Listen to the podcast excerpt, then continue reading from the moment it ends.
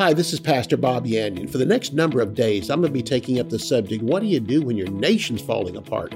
And we see it all around us. We're going to talk about the solidness of God's Word, the dependability of God's Word. And even though we have a great constitution for our country, something outranks it. It's the Word of God. And He told David, who told us, I've never seen the righteous forsaken or their children out begging bread. That's the same God we have. Let's go to the Word of God together.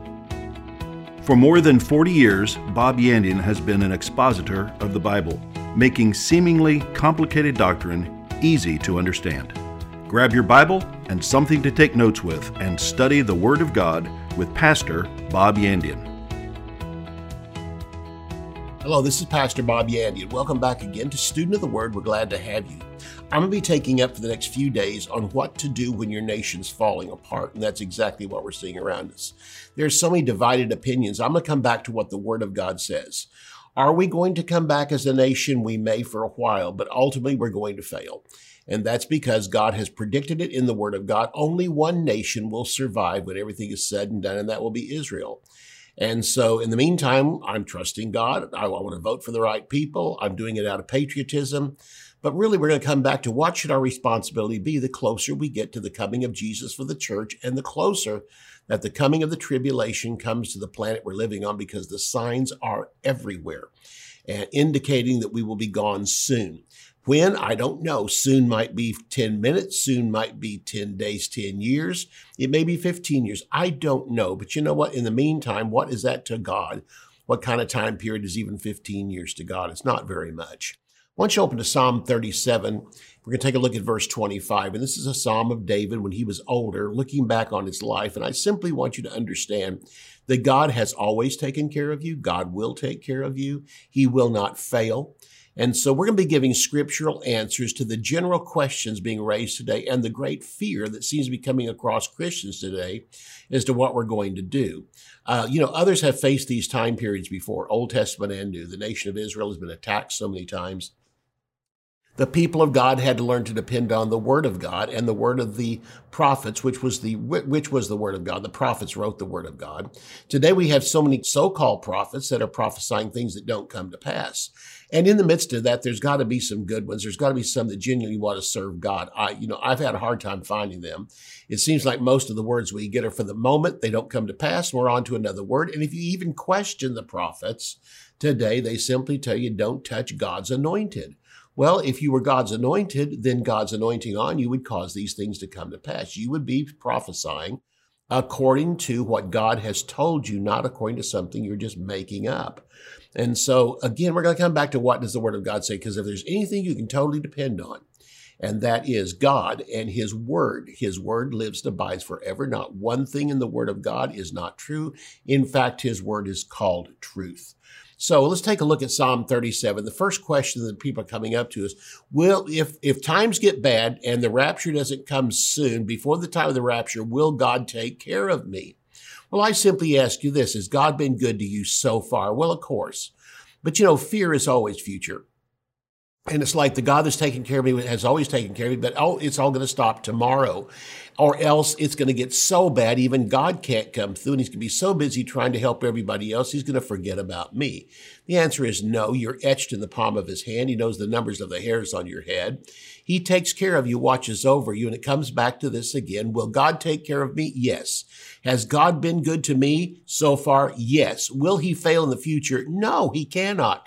If he failed, he wouldn't be God. One failure on God's part would literally take him off the throne, disannul him as God, and that's not going to happen. Psalm 37, let's take a look at verse 25. This verse appears in the middle of this psalm. And David is standing in the middle of this psalm, looking back on time and looking forward in time. He's looking back in time at his own life and how God has taken care of him. He's looking forward in time that when he's gone, God's going to still take care of everybody. And as faithful as God has been to him up until now, if he's in his 70s or 80s at this time, that God, who's been faithful to him all these years, will be faithful to those following after him. So in the middle of the psalm, here in verse 25, David says this I have been young and now am I old. Yet have I never seen the righteous forsaken, nor his children begging bread. One of the things that he brings out in this psalm over and over again is the word fret. And he talks to young people, says, don't fret. In verse 1 and verse 7, he says, Don't fret over evildoers, those who wrongly prosper. And the word is mentioned many times again in this psalm because fretting is just over worrying about what's going on at the moment. You see, you, here's what you're to do. The Bible says, Don't forget all his benefits. Whenever you see evil coming, you start to fret. Stop and think about the past. Has God been good to you? Is it true what David said? I once was young and now I'm old, but I've never, never seen the righteous forsaken or his children begging bread. If God takes care of me, he'll take care of my children. And I've seen it before. The parents will pass on. The children will go on serving God and they will not be begging bread. Their children after them will not be begging bread. God takes care of them. I think there's a verse of scripture in, in, yes, in Matthew chapter six where Jesus is talking about on the Sermon on the Mount. He says, think of the birds of the air. And he says, you know, uh, they fly over, but God always takes care of them. Think about this. Did you know the birds that are flying over don't think about food because food's always there? It's always there. And they don't look up the economy. They don't look every morning at Wall Street, and, you know, and open up their newspapers or look on their cell phone and find out what's going on on Wall Street. They just keep trusting in God every single day. Did you know the birds never knew we had a Great Depression? They flew over it. They never knew it was going on. They probably flew over and asked each other, what's that long line down there? Well, somebody's standing in line for something. Well, it was people buying bread or people getting bread, but they never th- concerned about. It. They just kept going the places they always had been and crumbs were always available and snacks were always available and the birds always ate.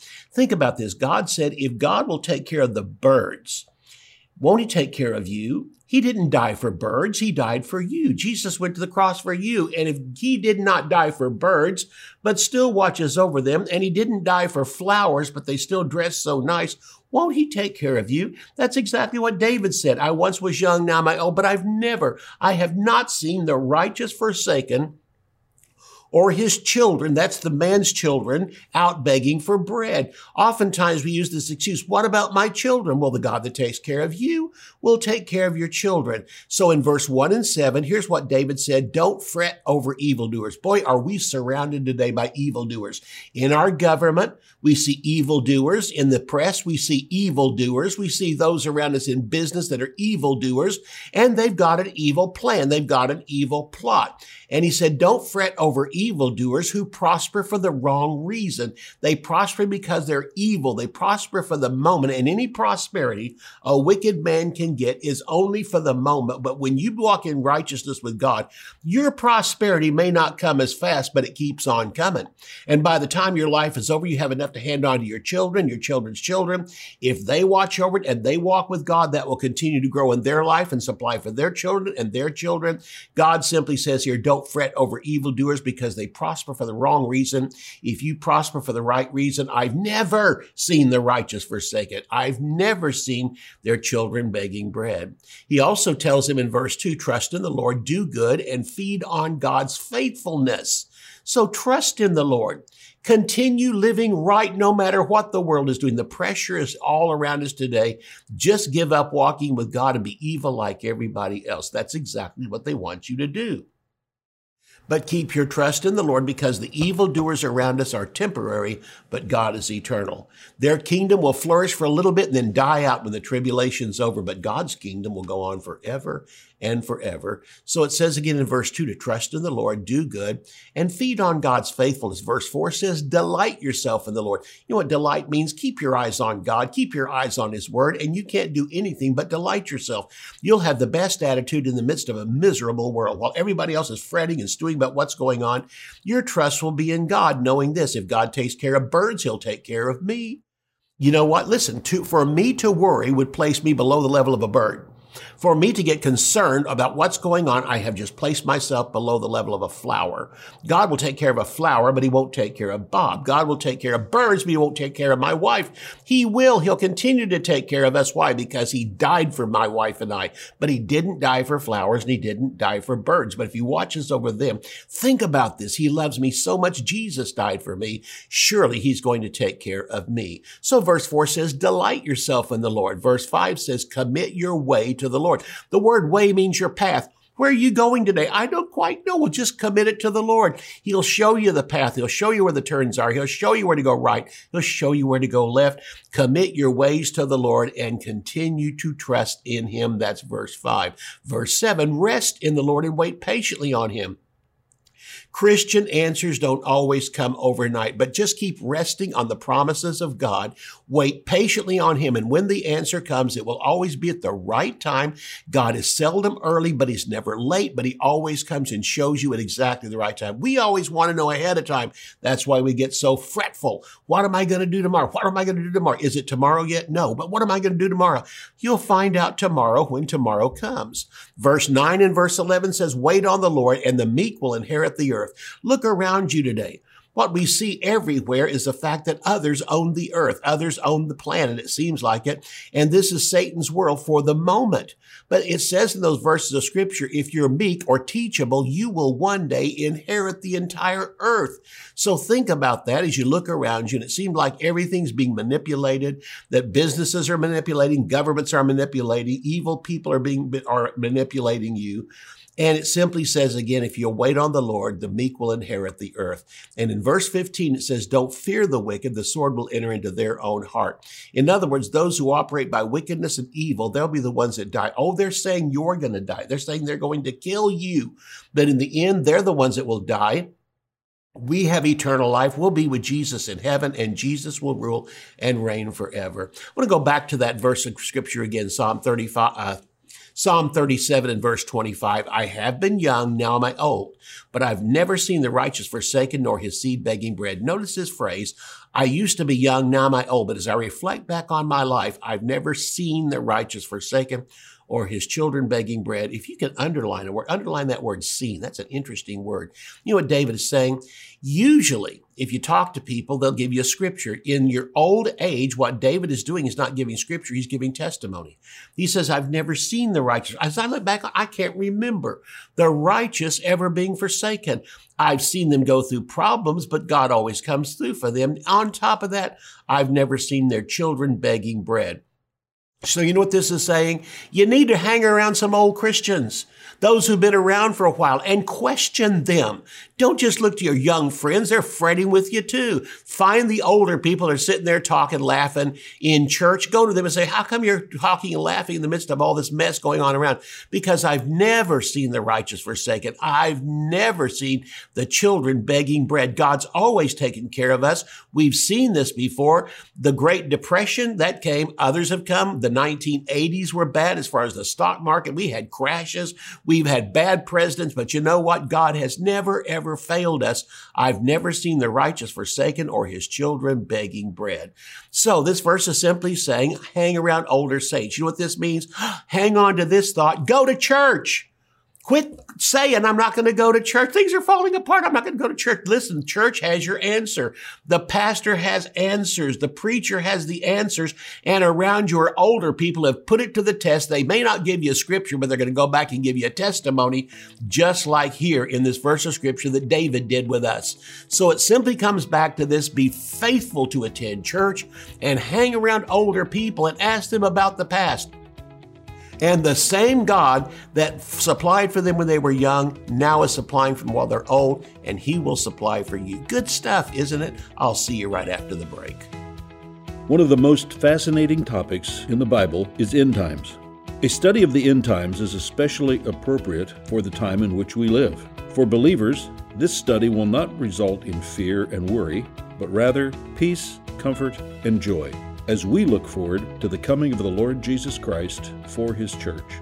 As a companion to Bob Yandian's book, Understanding the End Times, this curriculum works well for a Bible group or as an individual study. Topics of study include the seven dispensations, the rapture of the church, Daniel's 70 weeks, the judgment seat of Christ, the temple discourse, the tribulation, the second coming, the Antichrist, and the millennial reign of the Lord Jesus Christ. The package includes 10 30 minute video lessons on DVD or USB flash drive and comes with study questions and a copy of the book Understanding the End Times. To order the End Times video curriculum, visit our website at bobyandian.com. Bob Yandian Ministries is training up a new generation in the Word of God. Because of your generosity and faithfulness, this teaching ministry is able to change countless lives. You will never know until you get to heaven how many people received Jesus, were filled with the Holy Spirit, healed, or found God's will for their life through your support and prayers. If you would like to become a partner with Bob Yandian, visit our website at bobyandian.com and click on Partnership. The reason why I was telling you to go to church is this find yourself a good church that teaches the Word of God, explains the Word of God, lets the Word of God speak for itself. But on the other hand, look around you and make sure there's older people, middle age, and younger people and children around. One thing I enjoy about our church when I go to the service, I look around me, there's children, there's 10, 12 years old, there's teenagers, there's young uh, people going to college, and then it goes right up to young people getting married, having children, and these, and then the grandparents are there too and I look around, there's such an optimism toward the future because you look there and there's this great optimism that the God has provided for all these, all these years and brought us up to this will continue to provide for us again. Again, get in church.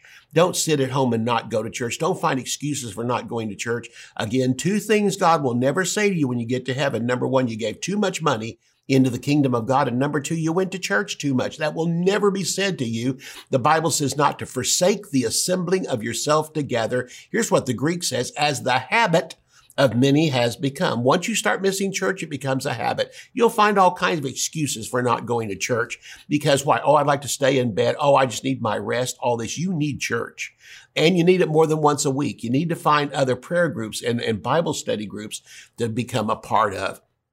So again, uh, that's what David meant was, I'd never seen the righteous forsaken or his seed begging bread. Older people are necessary in your life as well as younger people. Why? Because by the time you're in your 20s, you can tell some 10 year olds, come on, guys, shape up. I'm 20 years old. You know what? God's never taken uh, a time off from me. He's always taken care of me. And so you can begin to warn those that are younger than you, but especially those that are their older ages, 70, 80 years old, and they can come and tell you incredible stories of how they went through terrible problems, but God always brought them through. Number two, question number two, what do you do when your government turns against you? Well, we're seeing that right now happen in our nation. Our government is turning against us.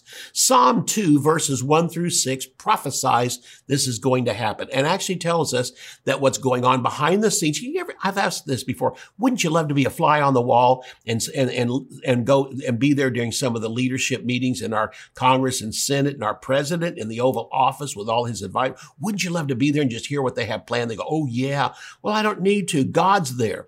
God's the fly on the wall, and he wrote it in Psalm 2. He wrote, and the nations haven't changed. Their ambitions haven't changed. Their counsel hasn't changed, and their motives haven't changed. They are out for world domination, and they've been working for centuries, and it's just about to come to pass. And they've been working for centuries. Guess how long it's going to last and succeed? Seven years. that is so good. For hundreds and hundreds and even thousands of years, they've been planning on this and they just get it in and it falls apart in seven years at the return of Jesus Christ. Great things. If you don't know all this in, in Bible prophecy, well, go to my website. I have lots of things on Bible prophecy and we're even um, offering it on this broadcast. Let's take a look at Psalm 2. I want to take a look at verses 1 through 6. And here's what the fly on the wall, Jesus Jesus, the fly on the wall God, the fly on the wall Holy Spirit tell you here in Psalm. You don't need to go and try to find out what's going on. It hasn't changed a bit. This is still what they're talking about. Why do the nations rage and their leaders plot vain or empty things? They plan things that will not work out. The kings of the earth set themselves and the rulers take counsel together. Notice this against the Lord and his anointed. The Lord is the Lord Jesus Christ. His anointed is us. We are the anointed. You know what? They hate Jesus and they hate Christians. If there's two things the world comes against and governments come against, it's the nation of Israel, because Jesus is going to rule and reign from there. This is where he died. This is where he forgave sins. And Satan's anger is against that city, and he wants his ruler to rule from there. So the first thing that Satan is against is Israel, but the next thing he's against the church of the Lord Jesus Christ, because Israel and especially the church also, we are the ones that block the plans of Satan. We can't stop him totally, but we are the mud he has to swim through to get anything done. He is trying his best to get things done in this earth, and we've slowed him down and slowed him down. We've diverted him over here. We're kind of like those logs in the in the in the creek. You know, it makes the water run this way, that makes it run this way. We have diverted Satan so long, we can't stop him. Only Jesus will totally stop him. But he's planned on this long ago and it's taken all this time to finally come to pass. So here's what they're saying. It says that the kings of the earth, verse 2, set the rulers take counsel together against the Lord and against his anointed. That's God the Father, Jesus Christ, and the church. And in verse 3, they say, let us break their bonds in pieces. What they're saying is they slow us down everywhere. It's like they got chains around us. We got to break these chains and cast away their ropes from us. They've got us so tied up. They've got us. We can't, we can't hardly get anything done without running into the church, without running into their prayer groups, without running into situations changing, that God does that, and we've got to stop them from praying. Verse 4, he who sits in the heavens shall laugh and the Lord shall hold them in derision. This verse says God's up there and God's the fly on the wall. He hears what they're saying and he looks at Jesus and says, did you hear that? They're going to stop the church. And Jesus starts laughing. You mean the one that I said the gates of hell would not prevail against, much less the government right now in the United States or in Germany or in England. They're not going to stop it. Even if they all come together under one world leader, which they're going to do, he can't stop us because you know know what? I am the King of Kings. I am the Lord of Lords. I am the President of Presidents. I'm the leader of all leaders. And I have declared the end from the beginning, and the end still looks good. It has not changed at all. He who sits in the heaven shall laugh. I love this next phrase. The Lord shall hold him in derision. God punches Jesus and said, Did you hear what they said? and they begin to make fun of them. God derides them, makes fun of them because they think they're going to overthrow God, overthrow Jesus Jesus Christ, overthrow the nation of Israel, sit on the throne inside of the temple themselves, and they're going to overthrow the church of Jesus Christ. Well, they've got another think coming because they're going to meet Jesus face to face one day and they're going to find out exactly the power of God. He's not going to defeat them with armies coming from heaven. He's going to open up his mouth and he's going to defeat all the armies of the world with the sword of the Spirit that comes out of his mouth. He's going to speak and destroy them. Verse 5 then he will speak to them in his wrath and distress in his deep displeasure. Verse 6 says, I have set my king on the holy hill of Zion. This means it has been done. It is a done deal. I have already set my king on my holy hill of Zion. Jesus Christ, as far as God is concerned, is already seated on the throne in Zion, in Jerusalem, in the temple. It belongs to him. This verse is actually quoted. The one I'm reading right here in Acts 4, when the Sanhedrin in Jerusalem turned against the church and the church leaders and commanded them not to speak any more in the name of Jesus. Peter and John were dragged in and told never to preach again the name of Jesus. And they just looked at him and said, no, sir whether we obey you or we obey God. We have no choice in this. We're going to obey God and we will preach in the name of Jesus. And so they yelled at him again and sent them out the door. But you know what? They went back to church and they praised the name of Jesus. And then they went out and continued laying hands on the sick, casting out devils and preaching in the name of Jesus. The church met in Acts chapter four. They praised God and continued to preach and heal in the name of Jesus. Christianity survived, but the Pharisees did not. Isn't that interesting? The world systems do not survive. Satan's systems do not survive, but God goes on and on and on. So again, when your government turns against you, what are you supposed to do? Stick with the word of God. Stick with the plan of God. Keep your mouth and your attention on the word of God and keep your optimism there because God has already planned the future. It is a done deal. It is set and it will come to pass. If you keep your eyes forward on where God is leading the church and you know what the scriptures have to say, then you can laugh at what the world has to say. When they tell you you can't do this, you can't do that, you can look at them and say, no, sir, I'm going to. If you're asking me to do something outside the word word of God, I'll think about that. But when you ask me to go contrary to God's word, then the answer is automatically no. God will take care of me and God always has taken care of me. And again, I've never seen the righteous forsaken or his seed begging bread. The God that's always been faithful will continue to be faithful now and throughout the days to come. Question number three is what do we say to the authorities when they come after us and they, and they command us again to stop preaching the name of Jesus? Well, we go back to that same verse of scripture, Acts Acts chapter 4 tells us not only what to think and what to meditate on, but it also tells us what to tell them. Acts chapter 4, verse 18 through 20. So they called them and commanded them not to speak at all, nor teach in the name of Jesus. But Peter and John answered and said to them, whether it is right in the sight of God to listen to you more than God, then you judge, for we cannot but speak the things which we have seen and heard. What they said was, sir, you're pitting us against God. And you pit us against God, we're going to go with God. And when it's all said and done, God will still be here and you're going to be gone one of these days, but we're going to stick with God in the meantime. We're not going to take your momentary out for our self protection. If you decide to come after us and persecute us, well, then you can do that, but we still will follow God. We will not turn from it. In fact, we're told in the book of Acts that the church was growing so fast and they tried their best to stop them, but the people wouldn't listen to the government. And they, and even though they were persecuted and even killed, it caused them to spread even more. In other words, what it was like was they said that they were being spread abroad. The Greek word diaspora means to spread like seed. In other words, they thought, oh, look, we're scattering these Christians everywhere. You forgot something. Their seed. And wherever they land, they produce more after them. And one produces 10, 20, 40, 50. And the multitude of Christians just kept on growing growing and prospering no matter where they went. The opening of the book of James deals with the same thing to the Jews who are dispersed. And the Greek word there is diaspora. Same thing. They left Jerusalem under great pressure. They're being persecuted by Saul and by the government of Israel, by also the Romans themselves. And during all that pressure, they just kept on moving to other places, starting churches, getting people saved, and the gospel just kept on increasing. They couldn't stop it. But Peter and John answered to them and said, whether it's right in the sight of God to listen to you more than God, you judge. He put, they put the thing back on them. You answer the question, should we listen to you or should we listen to God? And they wouldn't answer the question, for we cannot but speak the things which we have seen and heard. When do we disobey authorities asking us to do evil? It's when they tell us that we can't do something the word of God tells us to do, or we are to do something the word of God tells us we can't do.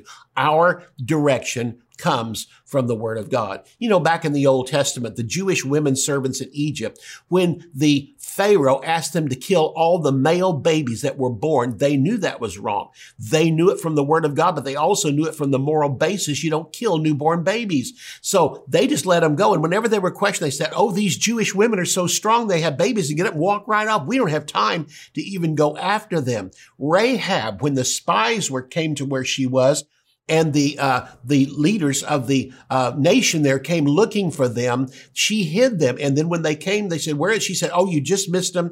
They were just here. They've already gone." She lied about it, but you know what? She did it in line with the word of God to protect God's people, and God protected her. God blessed her, just like He did the servants in Egypt who were delivering babies. So there comes a certain time when people make us or ask us to contradict and do something in opposition to the word of God. We have every right to say no, whether to obey God or whether to obey you. We have no choice. I'll see you tomorrow. You can order resources, become a partner, or browse free articles and podcasts by visiting our website at bobyandian.com. You can also join our mailing list and receive weekly devotions and the latest ministry updates. If you would like to contact Bob Yandian Ministries, visit bobyandian.com and click on Contact. To contact us by mail, use the address on your screen. Thank you for watching today's broadcast. We'll see you next time on Student of the Word with Bob Yandian.